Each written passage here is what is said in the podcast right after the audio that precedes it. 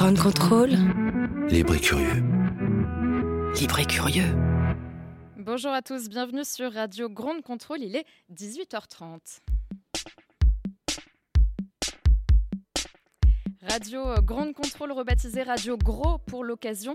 Et oui, depuis lundi, Grande Contrôle est devenu le temple du code créatif en accueillant euh, Gros, le premier festival de la capitale dédié au code, au design et à l'art. Ces deux derniers jours, de nombreuses personnalités de cette communauté émergente sont venues partager leur regard sur le code créatif, mais aussi présenter des choses assez incroyables réalisées avec un ordinateur et beaucoup d'imagination.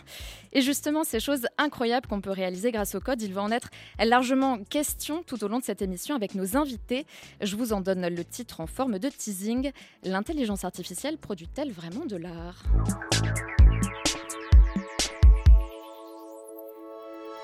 Vaste question que celle-ci. Bon sujet de bac de philo, peut-être d'ici quelques années, qui sait. Et pour en parler, nous avons avec nous euh, Tchu. Bonjour. Bonjour. Tu es membre des collectifs Dada Data et Data Bingo, deux collectifs d'artistes numériques euh, qui travaillent sur euh, la data et l'intelligence artificielle. À tes côtés, Cyril Diagne. Bonjour. Bonjour. Euh, tu te définis, Cyril, comme un artiste euh, interactif et tu es en résidence au Lab euh, Culture et Art de Google à Paris. Et pour conclure ce plateau de feu, Nicolas Barado, bonjour. Bonjour. tu es, toi, codeur créatif et surtout, surtout, co-organisateur avec l'agence Spin Tank de cette joyeuse sauterie qui est gros. Alors, on va sans plus tarder rentrer dans le vif du sujet. certains d'entre vous se définissent comme artistes. C'est un processus qui vous a pris du, du temps, tu par exemple? Euh, en fait, nous, on est un collectif et effectivement, euh, notre objectif, c'est de euh, sensibiliser le grand public à, la technologie, mais avec un regard toujours décalé, loufoque, parce qu'on trouve que c'est aussi une bonne manière de, rendre accessible la techno et puis de la démystifier. Et en même temps, il y a vraiment une démarche pédagogique pour comprendre ce que les gens font de leur data au quotidien, la relation qu'ils ont avec les GAFA, donc euh, Google, Facebook, euh, Apple, Amazon. Et euh, voilà, donc notre but, c'est vraiment de les sensibiliser et de les amuser avec la techno. Voilà, et tout ça dans une, dans une démarche artistique. Cyril ben, en fait, pas vraiment. Peut-être un petit peu naïvement, je me suis toujours considéré comme artiste et designer. J'ai deux métiers. Et le code est mon, mon, outil principal, celui que je maîtrise le mieux, peut-être. Ok, super. Nicolas, toi, tu es le seul à pas te définir comme artiste. Bah non. Euh, non, moi je suis plutôt. j'ai fait des j'ai fait les beaux arts en fait, donc euh, je vois à peu près euh, ce, que ça pourrait être artiste. Et dans ma pratique du code, il y a y a quelque chose de très créatif, mais ça, ça, ne fait pas de ma pratique une forme d'art. Je sais pas comment expliquer ça, mais en tout cas, je, ne suis pas artiste. Je sais que c'est un métier et c'est pas mon métier. Voilà. Ok. justement, euh, la, technologie en tant que médium, en tant qu'outil, on va en parler euh, tout de suite. Qu'est-ce qu'elle apporte à la création artistique, selon toi, Cyril? Euh, La technologie a, toujours apporté des, outils et a aidé à améliorer les outils des artistes. Alors, ça remonte évidemment très très loin. même si peut-être l'apparition de la, photographie a permis un petit peu d'épuiser encore ces questions de comment la technologie améliore les outils et, et, peut aussi euh, étendre, je dirais, le, champ de la, création artistique, parce que typiquement pour nous qui sommes euh, artistes euh, numériques, en tout cas qui travaillons beaucoup avec le numérique, la, technologie est au centre de nos outils, mais aussi, en tout cas pour moi, de, mon médium, de là où mon travail se, crée, se diffuse, se consomme. Voilà, donc ça, je dirais que ça, ça, me permet de créer et aussi ça permet de, de diffuser, d'étendre. Ok. Thio, qu'est-ce que, qu'est-ce que la technologie euh, vous apporte euh, à vous, euh, membres membre du collectif Alors nous, pour nous, c'est un, véritable terrain de jeu, vraiment. Donc on, s'amuse avec, on veut que les gens s'amusent avec, on veut leur permettre aussi d'objectiver leur, leur pratique au quotidien de la, de la, technologie, parce que tout le monde maintenant utilise Facebook, Instagram, enfin les, les réseaux sociaux, et c'est de la techno. donc en fait, voilà, on veut leur apporter un, leur permet d'avoir un regard différent sur, euh, sur toutes ces technos qui, nous, euh, qui, qui, nourrissent au quotidien la société. Alors on l'a vu euh, pendant ces, deux jours de conférence, la technologie et surtout les, algorithmes d'intelligence artificielle par leur euh, rapidité d'exécution et par l'infinité des représentations euh, qu'ils peuvent produire démultiplient l'œuvre, ce que l'on peut opposer à une vision assez traditionnelle de l'œuvre d'art qui serait définie par une certaine rareté. Du coup, peut-on, selon vous, vraiment parler d'art pour tout ce qui est œuvre créée par le code, Nicolas? Une question centrale et euh, beaucoup de, euh, des intervenants qui sont venus parler hier et avant-hier à, Gros utilisent des générateurs, ce qu'on appelle des générateurs qui permettent de produire en, série énormément de pièces à partir d'un ensemble de contraintes. Et donc il y avait eu euh, ce serait plutôt un art euh, sériel ou un art euh, Cecil Lewitt qui, qui revenait assez souvent, quelqu'un qui donne des instructions plutôt qu'une marche à suivre plutôt que que, que vraiment d'exécuter une, pièce en fait. Et la main est beaucoup plus absente, si on veut. On, est, quelque chose, on fabrique des objets qui sont un peu plus euh, qui sont plus des ensembles de, contraintes et, euh, qui peuvent euh, produire en masse et avoir le, mot est un peu trop utilisé, mais à l'infini des, œuvres uniques. Alors que bon, c'est toujours un peu biaisé, parce que c'est toujours dans un ensemble de, contraintes qui, c'est pas vraiment infini. Mais mm. voilà, on peut, voilà. Et ensuite, il y a une grosse phase d'exploration. Où on, crée quasiment un pays ou un, terrain et ensuite on va aller le visiter.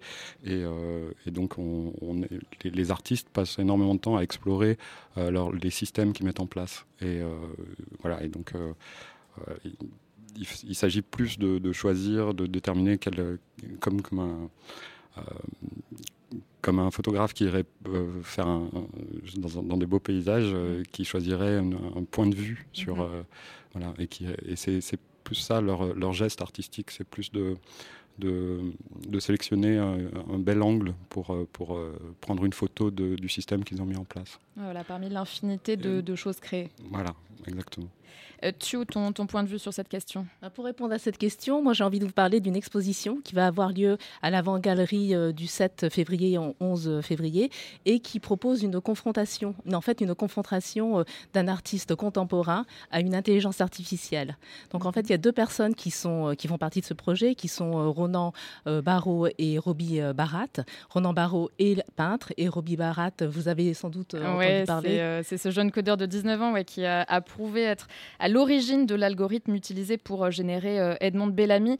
Euh, ce tableau vendu aux enchères, vous avez tous dû en entendre parler, 432 000 dollars chez Christie's à New York et dont la paternité a été attribuée au collectif de, codeurs français Obvious. Mais Robbie Barat a justement prouvé avec des captures d'écran, etc., qu'en fait, lui avait créé l'algorithme. Tout à fait. Et donc, en fait, dans ce projet, Roland Barrault a créé des peintures. Donc, il en a créé à peu près récemment 450 de crâne. Et en fait, euh, Roby Barat euh, a pris euh, ses, peintures et a nourri son programme, donc en s'appuyant sur le GAN, donc cet algorithme qui permet de générer ensuite à l'infini des, images à partir de cette base de données de peinture de Ronan. Et en fait, ce qui est intéressant, c'est que toutes les questions que cela pose face à cette confrontation, comment réagit l'artiste? Est-ce qu'il se sent submergé face à la production infinie euh, d'images qui pourraient être siennes, mais qui sont en même temps des artefacts, qui ne sont pas siennes. Est-ce qu'il se sent, euh, euh, est-ce qu'il a l'impression au, contraire d'avoir un, nouvel espace de création qui s'ouvre à lui et dans lequel il veut s'engouffrer? Ou est-ce qu'il a envie de corriger ces artefacts pour se les approprier? Donc toutes les questions se posent à travers cette, cette confrontation. Oui, tu soulèves un point, euh, un point intéressant, euh, tu celui de la paternité des œuvres euh, créées par une intelligence artificielle. Alors, on l'a vu justement avec ce Edmond de Bellamy Gate. S'il est aussi simple justement de s'approprier le travail d'un autre en densifiant le set de data utilisé, par exemple, pour entraîner l'algorithme, ou en modifiant légèrement le code, qui, Cyril, a la paternité de ou des œuvres produites finalement? C'est une question qui a fait couler beaucoup d'encre avec toute cette, cette, affaire, je dirais, puisque évidemment, le, collectif Obvious a utilisé le code et l'a ouvertement dit sur Twitter, même si la façon dont ça s'est fait après coup porte un petit peu à confusion. Euh, la paternité de l'œuvre dépend-elle de la paternité de l'algorithme? On peut se poser la question. Est-ce que l'acte d'Obvious en soi ne constitue pas finalement l'œuvre? Parce que c'est vrai que toute cette histoire, c'est presque, on a dire, trop beau pour que ce soit l'œuvre du hasard.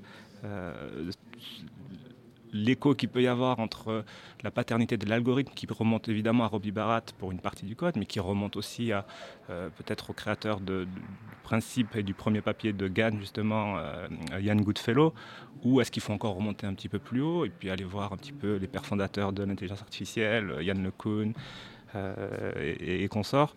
Donc, clairement, au niveau de la paternité de l'outil, euh, il y a le processus scientifique qui, fait, qui, encourage et qui presque contraint à la citation très explicite euh, pour un petit peu suivre les affiliations des inventions et des, créations, n'existe pas dans le monde de l'art.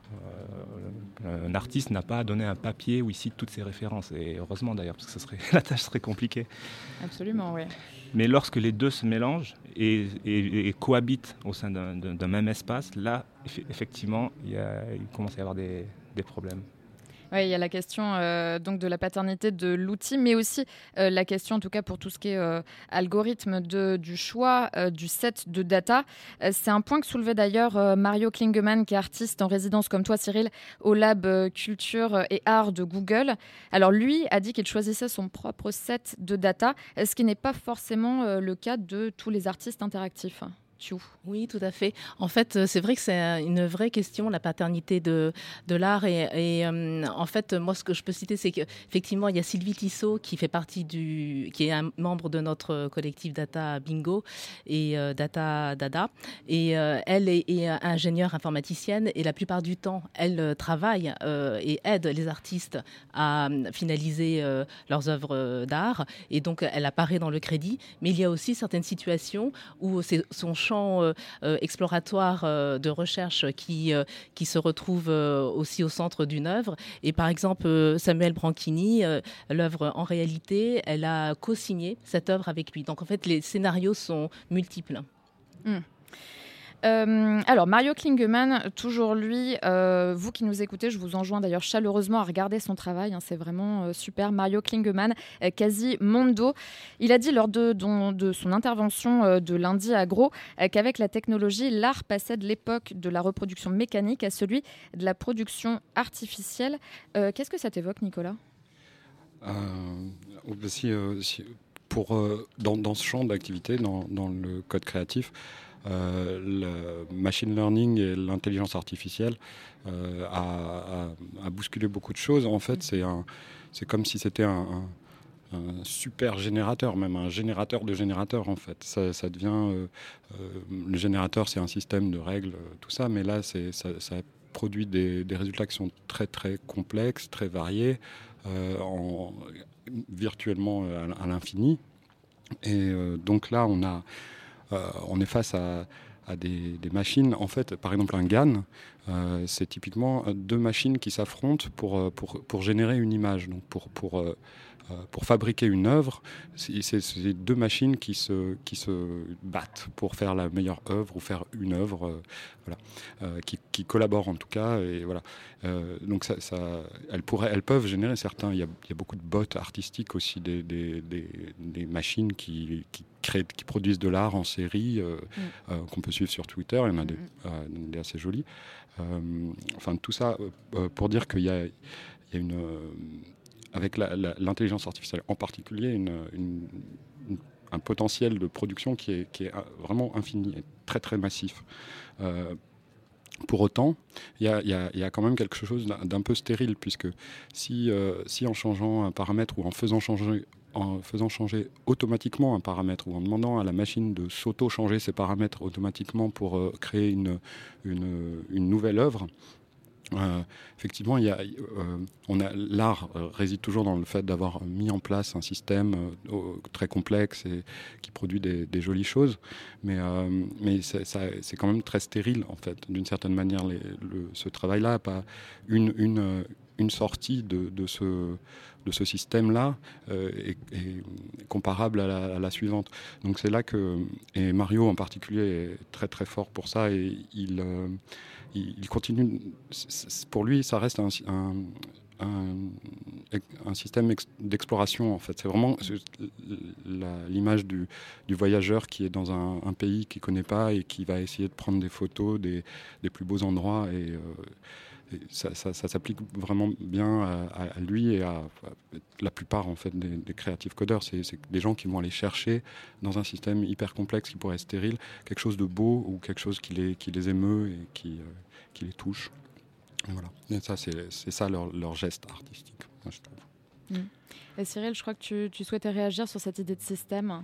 Oui, je trouve qu'il y, a deux choses qui m'interpellent aussi dans ce que vient de dire Nicolas.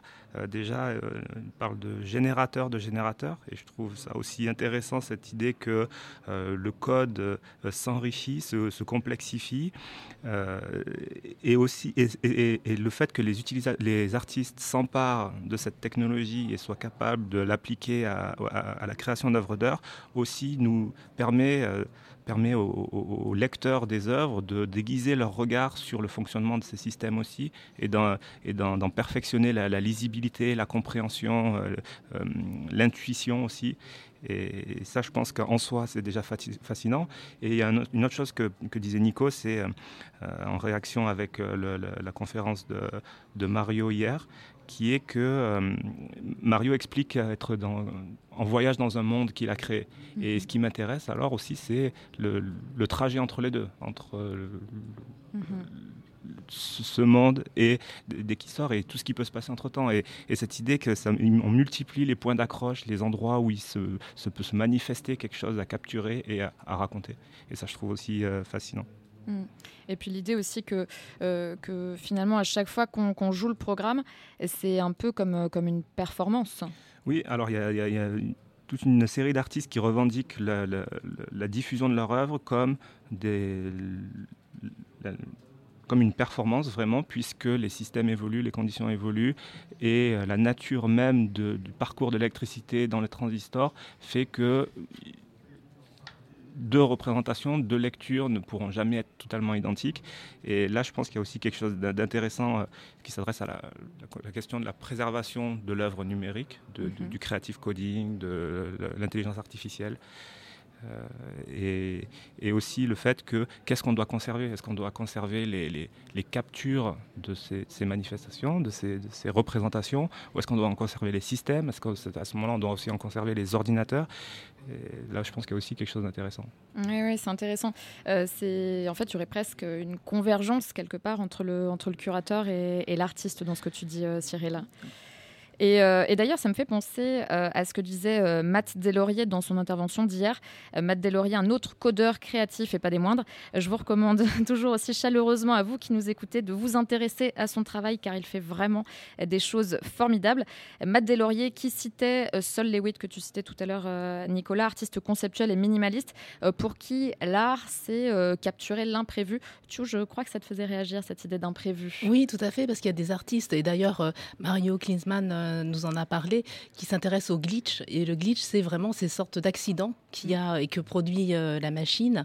Et euh, ça me fait penser à un projet sur lequel travaille Robbie Barat actuellement. C'est qu'il a mis dans son programme des, un gros volume de, de, défilés de mode de Balenciaga. Et en mhm. fait, il a repéré des erreurs qui étaient pour lui inspirantes. Notamment, il y avait de, plusieurs images où il y avait une sorte de, de poche sur le tibia et du coup, il s'est dit, euh, mais ça c'est intéressant, ça me donne envie de, euh, de, créer justement cette, euh, cette poche. Et il travaille avec un styliste pour, pour, pour créer la, poche tibia. Donc ça montre euh, l'intérêt aussi que, et, euh, de, que l'on peut retirer de, de, l'inattendu. Ouais, trop cool. Et peut-être justement un, début de réponse quant euh, au rapport complexe entre l'intelligence artificielle et l'art. D'ailleurs, et vu qu'on arrive bientôt au, terme de cette émission, j'ai envie de vous demander, quand on plonge un peu dans l'histoire de l'art, on voit que généralement les grands mouvements picturaux ont été définis en tant que tels après la période de production. Au vu de la densité des œuvres proposées, notamment sur ces deux jours de conférence, conférence et notamment sur tout ce qu'on a dit depuis tout à l'heure. Est-ce qu'on peut dire, selon vous, qu'on est à la naissance ou même déjà bien ancré dans un mouvement artistique Tchou? Je pense que c'est une histoire qui est en train de se construire, c'est sûr.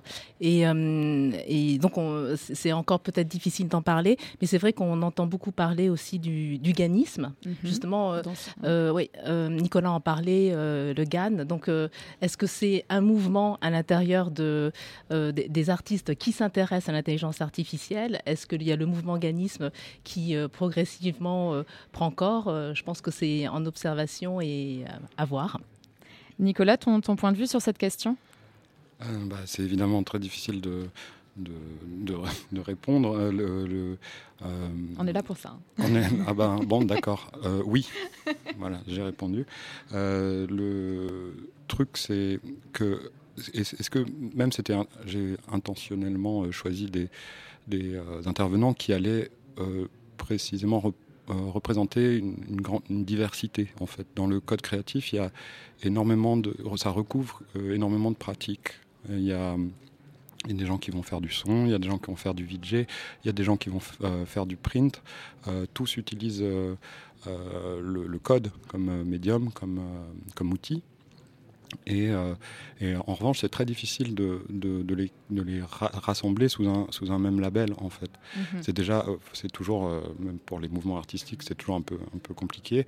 Euh, et là, on a une histoire, ça c'est ce qui est certain, c'est qu'on a une histoire, on commence à avoir une histoire de l'art du code créatif ou du, de l'art où les ordinateurs prennent une, une, place très importante. Il y a des euh, même des, travaux qui remontent aux années 60.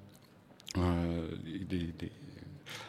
tout ça. Il y a eu une, récemment une, tentative d'essayer de mettre un label là-dessus qui s'est euh, qui s'est appelé la nouvelle esthétique, la New Aesthetics, mhm. et, mais qui a pas forcément euh, galvanisé, les, troupes et qui n'a pas servi d'étendard. Euh, enfin, je ne pense pas qu'il y ait des gens qui se revendiquent de la nouvelle esthétique.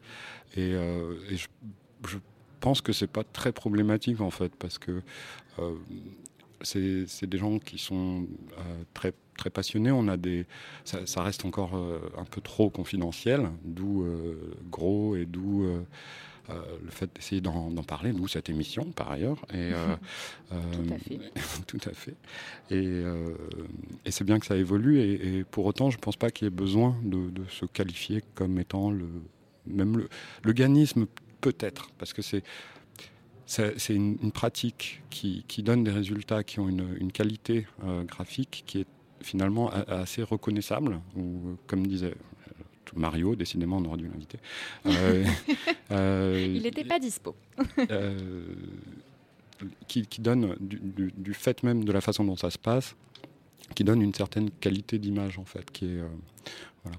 Donc peut-être que ça, ça pourrait effectivement... voilà. Mais je pense pas que des, les, artistes s'en foutent un peu, en fait. Oui.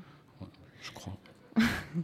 Et alors justement, euh, tu, soulignais euh, donc euh, l'organisation de ce festival. Gros, quel rôle peuvent jouer ces festivals? Il n'y a pas que Gros, il y a aussi il y a eu le Raisonnette, il y a le Kick Festival.